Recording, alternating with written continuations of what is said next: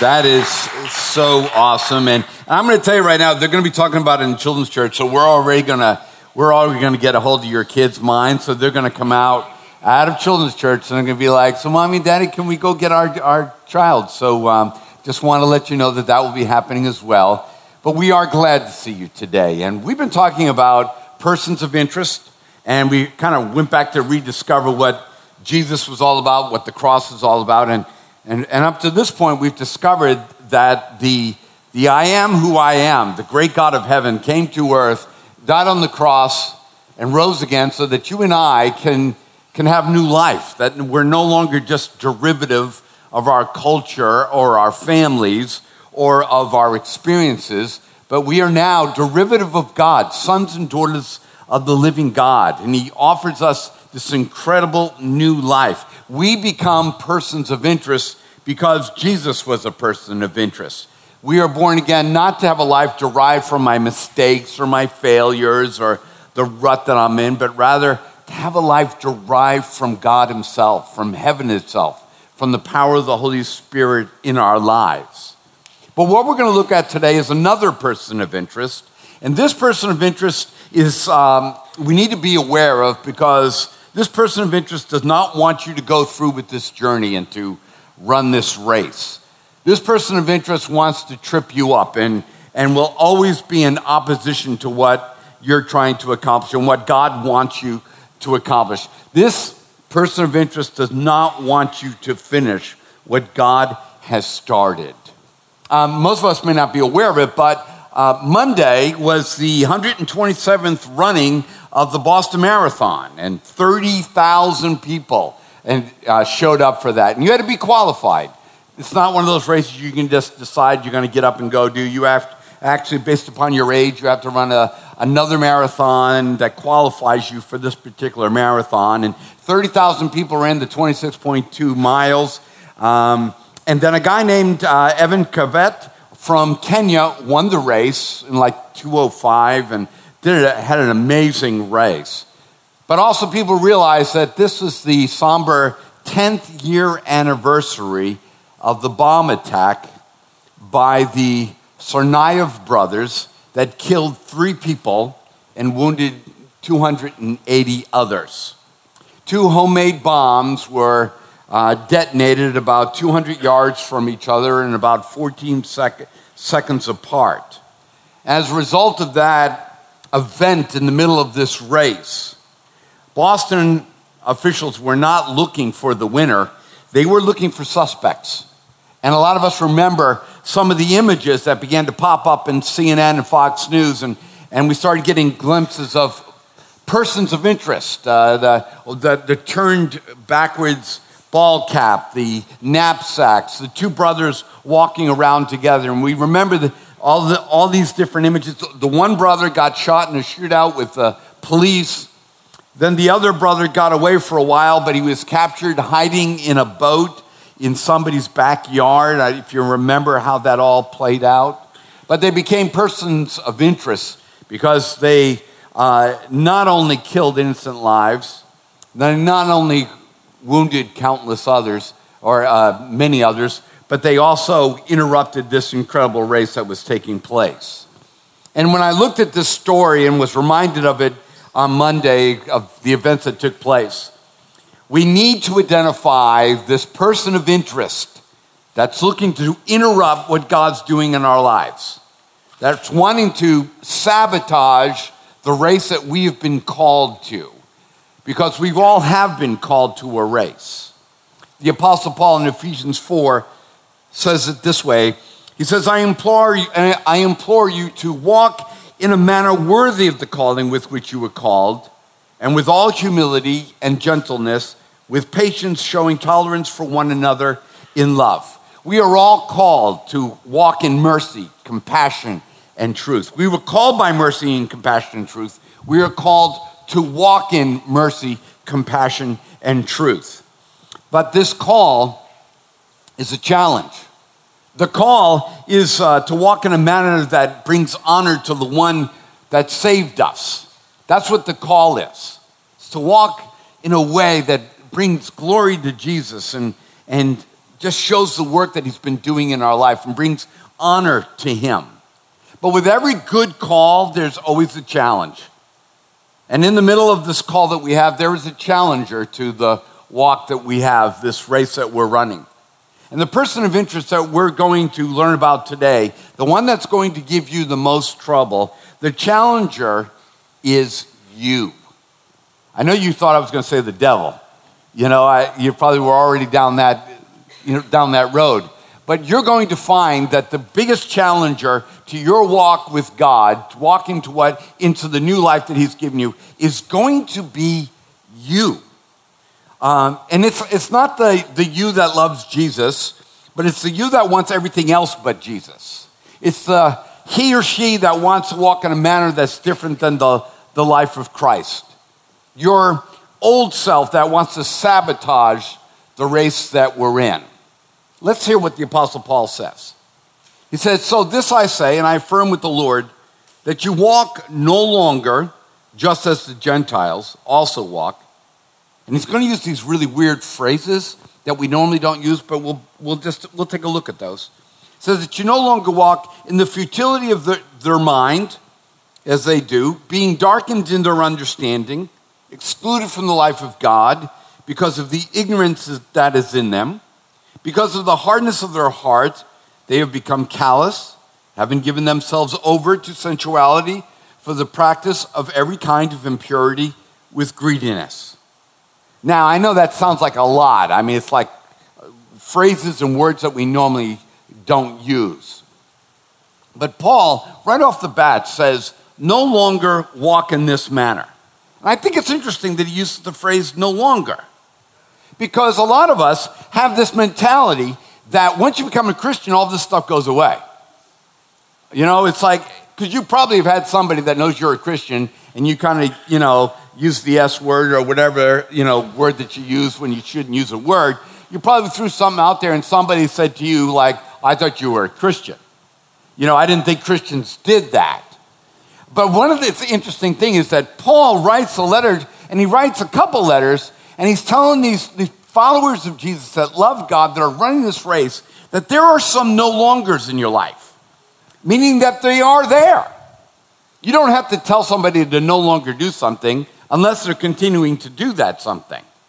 And I, I don't know about you, but that kind of made me feel good a little bit about me. Because a lot of times I'm feeling like the only one that's being told to no longer because everybody else seems to have it all figured out. Everybody else seems doesn't have a problem with that. Nobody else uses words like that. Nobody else drives like that. Nobody acts like that. And and I think it's it's beautiful that he says that no longer. He, he, and he's not talking to like one specific guy. It's not like, hey, tell Jimmy, Jimmy, don't walk like this. I'm sorry, I just went to a Seinfeld episode there for a second. But he said, Jimmy, don't walk like this any longer. No, he writes this letter to all the Ephesians. He writes it to the Colossians, and, um, and he writes it to all these different churches because all of us have the challenge of the no longer. The things in our lives that are really, that none of us are above this. There's nobody here that is above what Paul is talking about here. And the other thing is when you say no longer do this, that means I have a choice. That means that I'm involved in whether or not this goes on any longer in my life. I have to make a decision about how I'm going to run this race. So let's see if you can find yourself, your, your old man, this, this former life, in the middle of the race, in the middle of the crowd. Let's see if you could find yourself in all that language that Paul used. He uses the phrase, as the Gentiles. We don't usually use that phrase. But it really just means this um, following culture that's without God. And so he's telling us hey, stop arranging your life, structuring your life, and running a race that is following culture. Just because culture's doing it, just because you saw it on TikTok, just because you saw it on Instagram, doesn't mean that you should be doing it or should be involved in it. He says, no longer use culture as your template. Stop looking around and saying, well, that's what men do. Well, then it's okay for this man to do it. This is what women do. that's then it's okay for this woman to do it. But rather, stop walking according to the dictates of our culture around us. Another phrase that he uses, the futility of their minds. I know you don't use that one a lot. I mean, I could see me waking up and telling my wife, honey, you need to stop walking in the futility of your mind. I'd really appreciate if you get the, you know, the grandkids to stop walking in the futility of their minds. What it is is this it's living in vanity. It's like, oh, there I am in the crowd. Okay, now you got me. Living in vanity, lacking real purpose and meaning. It's okay to own stuff and to do stuff and go on trips and all that other stuff, but sometimes that's all that matters to us the house, the Volvo, the puppy. You know, that's all that matters to us is those. The, I'm, I'm, sorry. I, I, it caught me in a laugh there because there is somebody on our team that just got a house, a Volvo, and a puppy. And I told them I was going to throw a little dig in there just, just out of fun. So let's give a shout out to Josh and Chapel in the back. Yeah, there they go. New puppy people right there. No, I just did that for fun. Uh, it's like I don't want to. I want to have fun with my life. But this idea that all our life is around this futility doesn't have any meaning, doesn't have any real substance to it, doesn't have any purpose to it. You know, I can be found in that crowd. How about the word callous? Um, it means ceasing to care about what's right or wrong. Oh my goodness, I cannot believe the the gray area that's kind of like opened up in the middle of most of our lives. You know, where we got uh, God's stuff over here, and then we're not supposed to worship the devil, okay? And, and that's over here, and we have in our minds that's like golden calves and walking around with horns or something like that, and wearing, you know, red on your face. I don't know what that would look like. But then we inhabit this other area here. Me and Susan last night were looking for a new show. You know, I've watched as much Star Trek Rebels as I can, folks. I'm uh, Star Wars. Yeah, see, that's what's all kind of blending together there in my mind. You know, and, and so we were looking at a new show, and, and we're kind of into period stuff. We like like the old English Viking stuff. So we were going through, and we were looking at. Uh, uh, I, I don't know what the names of the shows were, but you know, on Netflix, all of a sudden you pulled the the remote down and all of a sudden it starts up in the play and I was like, oh, this looks really interesting. So we'll take the next step, we'll click on that, and then we'll look up the bu- bunch, it'll say sex, nudity, violence, uh, beheading, um, uh, uh, I don't know, all kinds of things, Volvo, puppy, it'll say all of it, it'll say it all of it at the top. And, and it'll be like, we can't watch this. It's like, how much nudity and sex are we gonna, are we gonna tolerate? It's like, well, you know, it's not devil worship. We know it's not God, but it's that place in the middle. It's the callous place where we just allow stuff to just kind of blah. How about the callousness of unforgiveness, where we don't forgive each other anymore?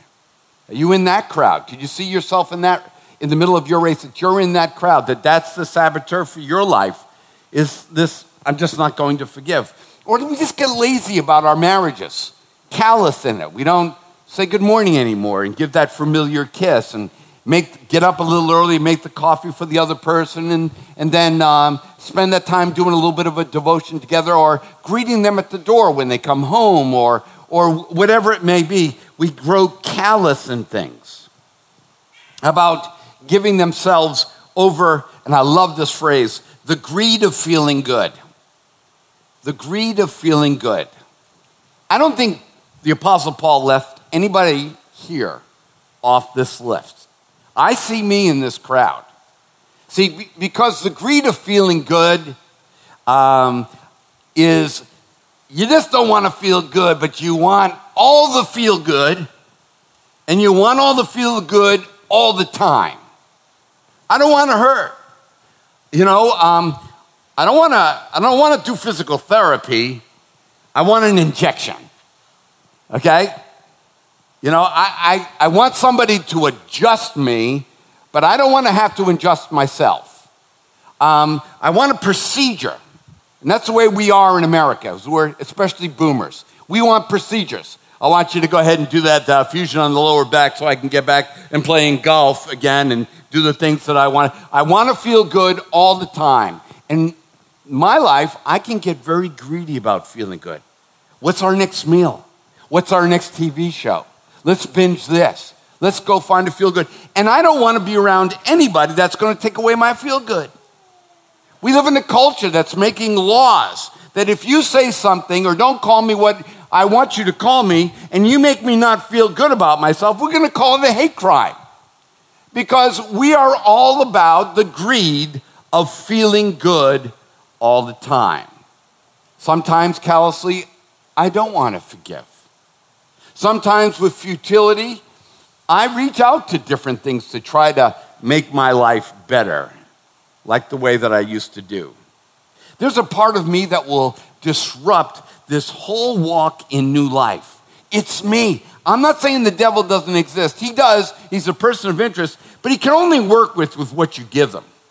You know, I mean, so really the issue is with me. It's this, this old person in me. Paul said it this way But you did not learn Christ in this way, if indeed you have heard him and have been taught of him, just as truth is in Jesus, that in reference to your former manner of life, you lay aside the old self, which is being corrupted in accordance with the lusts of deceit, and, and that you be renewed in the spirit of your mind and put on the new self, which is in the likeness of God and has been created in righteousness and, and holiness of the truth.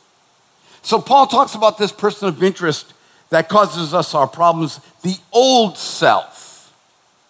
See, every Christian has an issue with this. That's what I love about it. That's why I can share with you my weirdness a little bit, the kind of like stupid things that I do and the problems that I have and all that is because I know this letter was written to every single one of us. I know every single one of us have an old self. I know every one of us struggle with, with ourselves. We wrestle with ourselves. We have an old self that tracks right along with us every single day. Now, it, I, I, it, part of it is learned behavior, part of it is uh, inherent in who we are as human beings. Uh, it, it, could be partly uh, genetically transferred, it can be ideas that we have bought into and have become part of the meat of who we are or the mind of who we are. Um, it's called, matter of fact, the apostle says that this person is so much alive, it's a self. It's you. It's as much as you as a you can be. I mean, it really is. It's this mannerism, this inherent way that we live our lives. That's why Paul calls it your old self, or the old man, or the flesh. Because as a Christian, you are not only you, there's also a new you, the greater you that's being renewed day by day in the image and the likeness of Christ. Everyone here today is dealing with this. I don't care if you speak in tongues.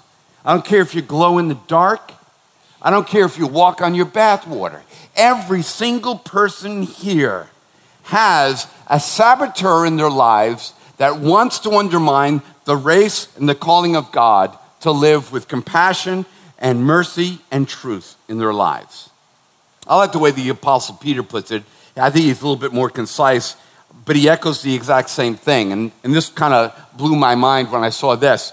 Peter says, As obedient children, do not be conformed to the former passions which were yours in your ignorance but like the Holy One who is called you, be holy yourselves and also in your behavior, because it is written, You shall be holy, for I am holy. You're derived from God, well, then be like God. But he uses this phrase, former. And the actual Greek word turned my head because it means the first of two. The first of two. We live with these passions. The first of the two is your old self. The second of the two is the calling in Christ, the new person in Christ. And we live struggling against the first of two. Every Christian has these two. I don't care what you say to you, blue in your face. You can tell me, no, Paul, I don't have that. It's like, no, you, he says, no longer walk according to the first of the two. Why is he telling you no longer to do it? Because you can do it. And you do do it. But he says you're a person now that is, um, has a first of two passions. The second passion is the new creation in Christ. Likewise, if you're not a Christian, um, you have what I call the first and the only. That's all you've got. You don't have a conflict of the first and the second passions because you don't have the second passion. You have the first and the only. And I, and I was thinking this through, and it's like, well, th- is this what I experienced? And I remember when I was young, I was a sailor, I was, um, eh, you know, sex, drugs, rock and roll, the whole thing that comes with, uh, Ahoy there. Uh, you know, that's that whole thing. I, I was involved in it all. You know what? I never had a problem with it. The more women you sleep around with, the more successful you were. You know, the catching a buzz, getting drunk, having fun, raising a little bit of trouble, little, raising a little bit of Cain, having a, a good time. I, you know what? I never had a problem with it. Never had a problem with it because it was the first and only. Um, it was the only passion I had. But it's interesting that, and, and I talk to guys about this a lot, is that when I gave my life to Christ, all of a sudden I'm having problems with stuff. And you might even think it was better not to have become a Christian because you wouldn't have had a problem with it. But it's really how it happens. You have this first passion, first and only, so you're really just going along. I don't see what problem it is, as long as I don't hurt anybody. I don't care what anybody else thinks, as long as I can do whatever I want to do. You know, it's my thing. Leave me alone. It's my civil liberties. And it's going along. And all of a sudden, you get born again, and all of a sudden, you're like, ooh, now I have a problem with that. Okay, all, all of a sudden, it's like, okay, now that's, it's like porn. When I was a sailor, I haven't met a sailor yet that's had a problem with porn. Okay? And I mean a problem looking at it. I mean, because if you don't have Christ in your life, you only have the first and only. It's like, why feel bad about it? Just, you know? I, and, but as soon as you give your life to Christ, all of a sudden, you know, the things that were in your first and only, now your second passion begins to ping you about those things. Well, I heard you talking about her the other day. I heard you bad mouthing him the other day. I, you know, jealousy all of a sudden becomes a problem. You know, um, before it was just the pursuit of happiness. Now it's like things that didn't give you a problem, now you have a problem with it because you have a second passion. And so, what Paul is telling us is like, don't listen to the first passion. That is just your human drive mechanism. Don't be a person driven purely by your human drive, but rather allow yourself to be driven by the passion of Christ in your life, by the power of the Holy Spirit, and the new man in your life. Every single one of us have to deal with this. Problem is not all of us are not all of us are concerned about this. You know, um, but what I do find is that most of you think you're the only one. You think you're the only person, you're the only Christian that's screwing up. You're the only Christian that has a problem with stuff. I'm telling you what, when you come to Jesus, you not only get new life, you not only get heaven, you not only get eternal, uh, eternal life, you also get the gift of having problems with stuff. Because God all of a sudden begins to reveal the things in your life that don't need to be there. So Paul says, walk no longer. Or uses another phrase, lay it aside. Peter says, do not be conformed. What they all have in common is that they are all commands and they are all choices, and you're the one that has to make them. God will not do this for you. You know, God, don't make me walk any longer that way. It's like, no, you choose to no longer walk that way. You lay it aside. You don't be conformed to that any longer in your life. We're the ones that are blowing up our own race. We're blowing up our own walk and relationship with God. I resonate with Peter's uh, phrase a little bit more because I think I, I, tend to, um, I tend to be a little bit of um, an existentialist, or, uh, and I tend to think this way. But he says, do not be conformed to the former. And I think about flow when a word like conform. It's kind of like, what do I wrap my mind around? See, I don't think linearly, I don't think mathematically, like I do a process, then I do a process, then I do a process. I actually have to learn that. That's not my way. I'm the kind of person who wraps his mind around something. I'm not just looking at the times table and just like, okay, uh, two times two, I memorize that. Uh, then all the fives, all the nines, and all the twelves, and all this stuff. No, I'm like, okay, wait a minute, who came up with the times table? And how do we know this is true? Wait a minute, so so I can a derivative is a point on a curve on a line from calculus, and if you do the delta of y and x and all this other stuff, and I was like, yeah, but who came up with y? you know? And my mind, and but I can wrap myself around things. And Peter's saying, what, what are you wrapping your mind around? What is the shape of your mind? And what is it shaping itself to? What is it conforming itself to? What feelings do you wrap your mind around? What approval do you wrap your mind around? How about this? What offense has been done to you? What victimization? What crime, what evil has been done to you, your old man, that you've wrapped your mind around? You can't think anything else other than the evil that's been done to you. That's part of the old man also. And you allow your mind to just be wrapped around that. Um, like I've said it before, my biggest struggle is I'm not having an affair. I'm not smoking weed. I don't drink except for maybe a holiday or something like that, just a little glass of wine. Just a little, okay? Just a little. Uh, just a little glass of wine. Um, but that doesn't make me good. Or, but I'll tell you where my struggle is my mind is wrapped around 18 year old Paul. You know, how fast he could run, how much he could lift, you know, that mullet I had. I'm, come on, don't make fun of the mullet. Until you've had one, they're amazing, all right? I was in that whole achy breaky heart. See, my mind was wrapped, I'm wrapped right around that. All about the ladies, all about the things I used to do, the carefree life, and all that. And some of us, and if you're like my age, you have wrapped your mind around your younger you. And that's why you hate being old. It's because you're the only good life that you can think of is the one that's wrapped around the old you. And we do it. We wrap around our minds around this, this younger or old man. So let me ask you, what is your mind still wrapped around? What is it that God doesn't want you walking in any longer? Is your mind wrapped around a relationship that makes you feel good? You know, but is that relationship honoring to God? You know, but you're wrapped around that. Um, what do you need to lay aside? What is it that God's talking to that's like, yeah, I really need to let that go? Or um, are you still distracted by the younger you? Are you still wrapped around that? Or uh, something that was done to you in the past? Have you wrapped your right life around it? Uh, and it still holds you. God knows this about every person that's in this room today.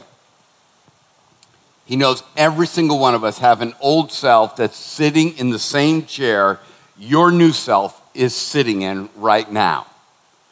And he knows that that old woman, I, I get scared even saying that out loud, and that old man, but we're going to go with equality, uh, that old woman and that old man are ready to blow up your race ready to jump back into an old habit, ready to respond in an old fashioned kind of way, the way that you used to respond. But God knows it, and we've got to get honest about it. Paul said this For this reason, I bow my knees before the Father, from whom every family in heaven and on earth derives its name, that he would grant you, according to the riches of his glory, to be strengthened with power through his Spirit in the inner man so that Christ may dwell in your hearts through faith, and that you, being rooted and gr- grounded in love. we have to invite the Holy Spirit into our lives every single day. So every single day, I fight for my marriage. Say, why? Is there somebody hitting on Susan? I don't know. If, if they are, she's not noticing. Uh, I mean, she's so cool, she wouldn't even notice it. Um, but, uh, you know, uh, but I have to fight. Why? Because the old man's still in that marriage. It's like every single day, I, I, I have to invite the Holy Spirit because the old man approaches fears and anxieties the exact same way. The old man is still there. Every single day, I have to invite the Holy Spirit. And, the, and then God, through His Spirit, shows me, like, dude, you need to lay that down. You need to uh, put that aside. You need to walk in a new way. You need to stop wrapping your life around that man. There are songs that I listen to on Spotify that you could probably listen to. It'd be fine, you know. But then there's a song by Journey that will come on, or Foreigner, or uh, I don't know, uh, Bryan Adams. Well, boy, not, not really, not Bryan Adams. But there may be some song that will come up, and I'll tell you what, all of a sudden it takes me back to that place. Why? Because that song, I am wrapped around that. So I have to choose. You know, either you unwrap from that song or you stop listening to that song. And so there are, there are bands that I don't listen to because it induces me to that wrapping around a moment in the past. Maybe there's something that God wants you to unwrap from. See, grace is a gift, but experiencing a new life is a choice. It really is. Grace is a gift, but whether or not you're going to experience thy kingdom come, thy will be done on earth as it is in heaven, that's all you. That's all you deciding whether or not you're going to lay aside the old life and whether or not you're going to choose to put on the new life through the Spirit of God, through the mind of Christ, through the Word of God. You make that choice. That's why some of us here, and I'm not, I have an amazing marriage. I could screw it up tomorrow. I mean, I could, knowing me, I could screw it up by the end of the day. You know? But I choose to have a great marriage. Susan chooses every day to walk in new life with the Spirit of God so that we experience new life in our marriage. But I know for every one of me, there's 10 other people here. Oh, yeah, you're saved, you're Christian, you're married, you haven't cheated, or maybe you have. But you know, a homemade bomb blew up your journey. It's not what it was. And it's just it's become callous, futile, it's lacking love, it's lacking passion. You know, you make choices to keep passion in a marriage, to keep life um, in a relationship. And then, and, and here's the other thing I believe, like Paul's saying, is that you're going to have to fall out of love with the old Jew. You're going to have to fall out of love with the old Jew in our culture, we're all being told to love ourselves. We're all, we're all being told to focus on ourselves, to embrace ourselves and all that. And I get that. And there's some, I understand the, the concept of dignity that's buried in that. But you know what? I need to fall out of, out of love with my old self. You know, because you, you can see sometimes I'll start, oh man, yeah, I remember back when, oh yeah, we were smoking weed and we were we were on our motorcycles and man, we do some lines of cocaine, you know, and you'd all of a sudden see my eyes begin to twinkle. You know, like, this dude really misses this. And it's like, and I'll be like, oh, you're right. You're right. I'm still wrapped, aren't I? Yeah, I'm still wrapped around it. There's a point when you got to fall out of love with the old Jew. And I know that sounds crazy, but interesting little fact. The Boston bomber was put in prison He's supposed to be, uh, it's interesting, in the state of Massachusetts, he was uh, declared uh, that he was supposed to be executed, but they're staying his execution, staying his execution, staying his execution. He's still alive. He collected a check for COVID, uh, for benefits for COVID. He collected a check from the U.S. government while he said, We're not going to kill him, we're not going to kill him, we're not going to kill him. He killed others. For so I, am not getting into uh, uh, you know, capital punishment issue here, but the old man is still alive. The kid is still alive. But it, uh, Rolling Stones magazine decided, like a bunch of idiots, please excuse me, no, don't excuse me, like a bunch of idiots, they decided right after the bombing to put the younger, he's a good looking fellow, they put his picture on the, the cover of Rolling Stones. They didn't, they didn't show his picture with the blood of the eight year old boy on his hands. They didn't show him standing with the wounded, the police officer's body that got shot. They had his hair perfect, his face airbrushed. And guess what? Women in the United States began to send love letters to the prison because they were so infatuated with the bomber. When I looked at that and I was like, that's crazy. It's like, oh, really? That's crazy? Um, how about you? You're infatuated with the guy that used to blow up your life. You still have love letters going to that old life of yours. You're still keeping that guy alive when he should have been executed a long time ago.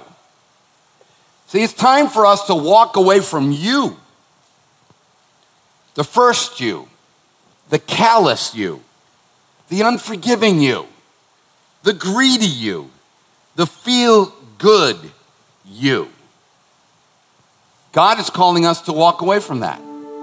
And I know He'll be there in the crowd. He may show up at mile marker five, He may be at mile marker 11. He may be standing there near the finish line. There will always be the old man, the old woman that will be there to try to sabotage the race. But if we fix our eyes on the author and the finisher of our race.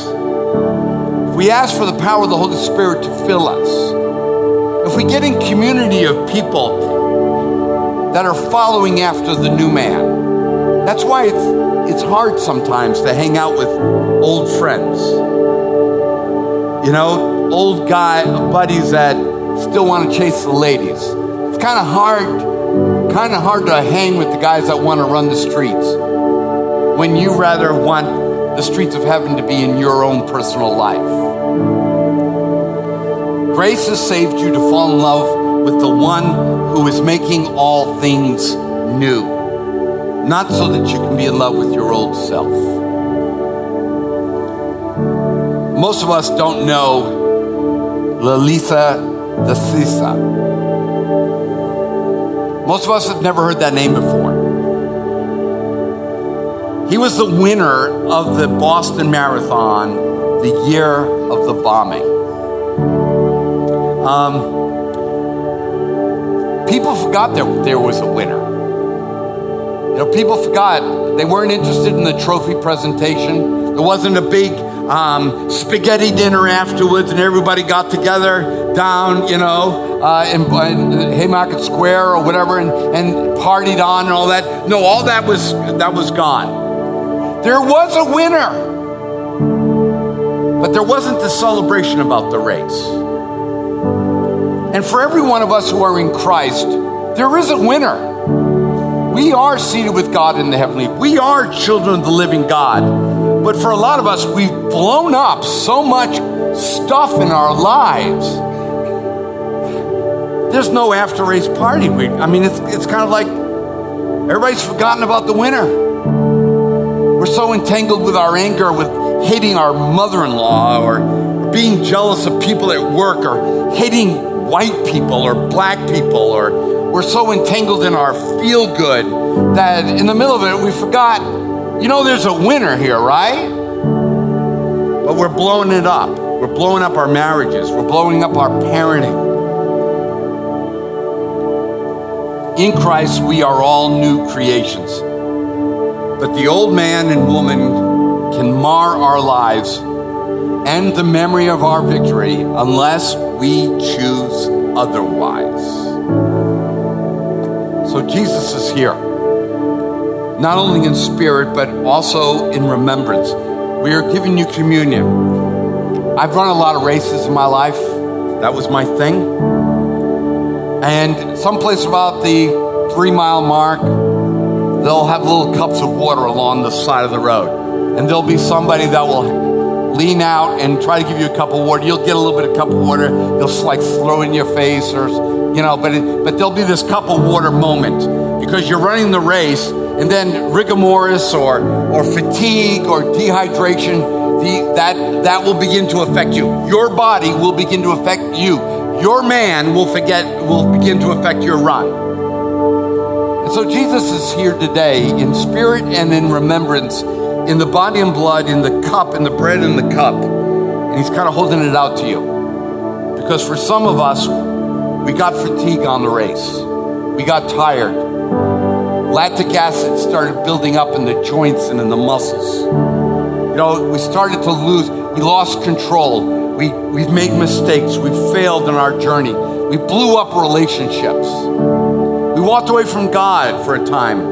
And here God is like, listen, in grace, it's not over. Drink, eat in remembrance of me. Remember, there is a winner, and I've invited you to be on the podium with me. Don't sabotage the race. Father, we thank you because today you not only offered us a challenge, you reminded us of a choice, but you also give us a grace.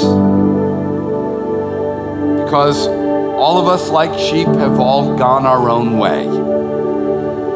At some time in our lives, whether it's through callousness, futility,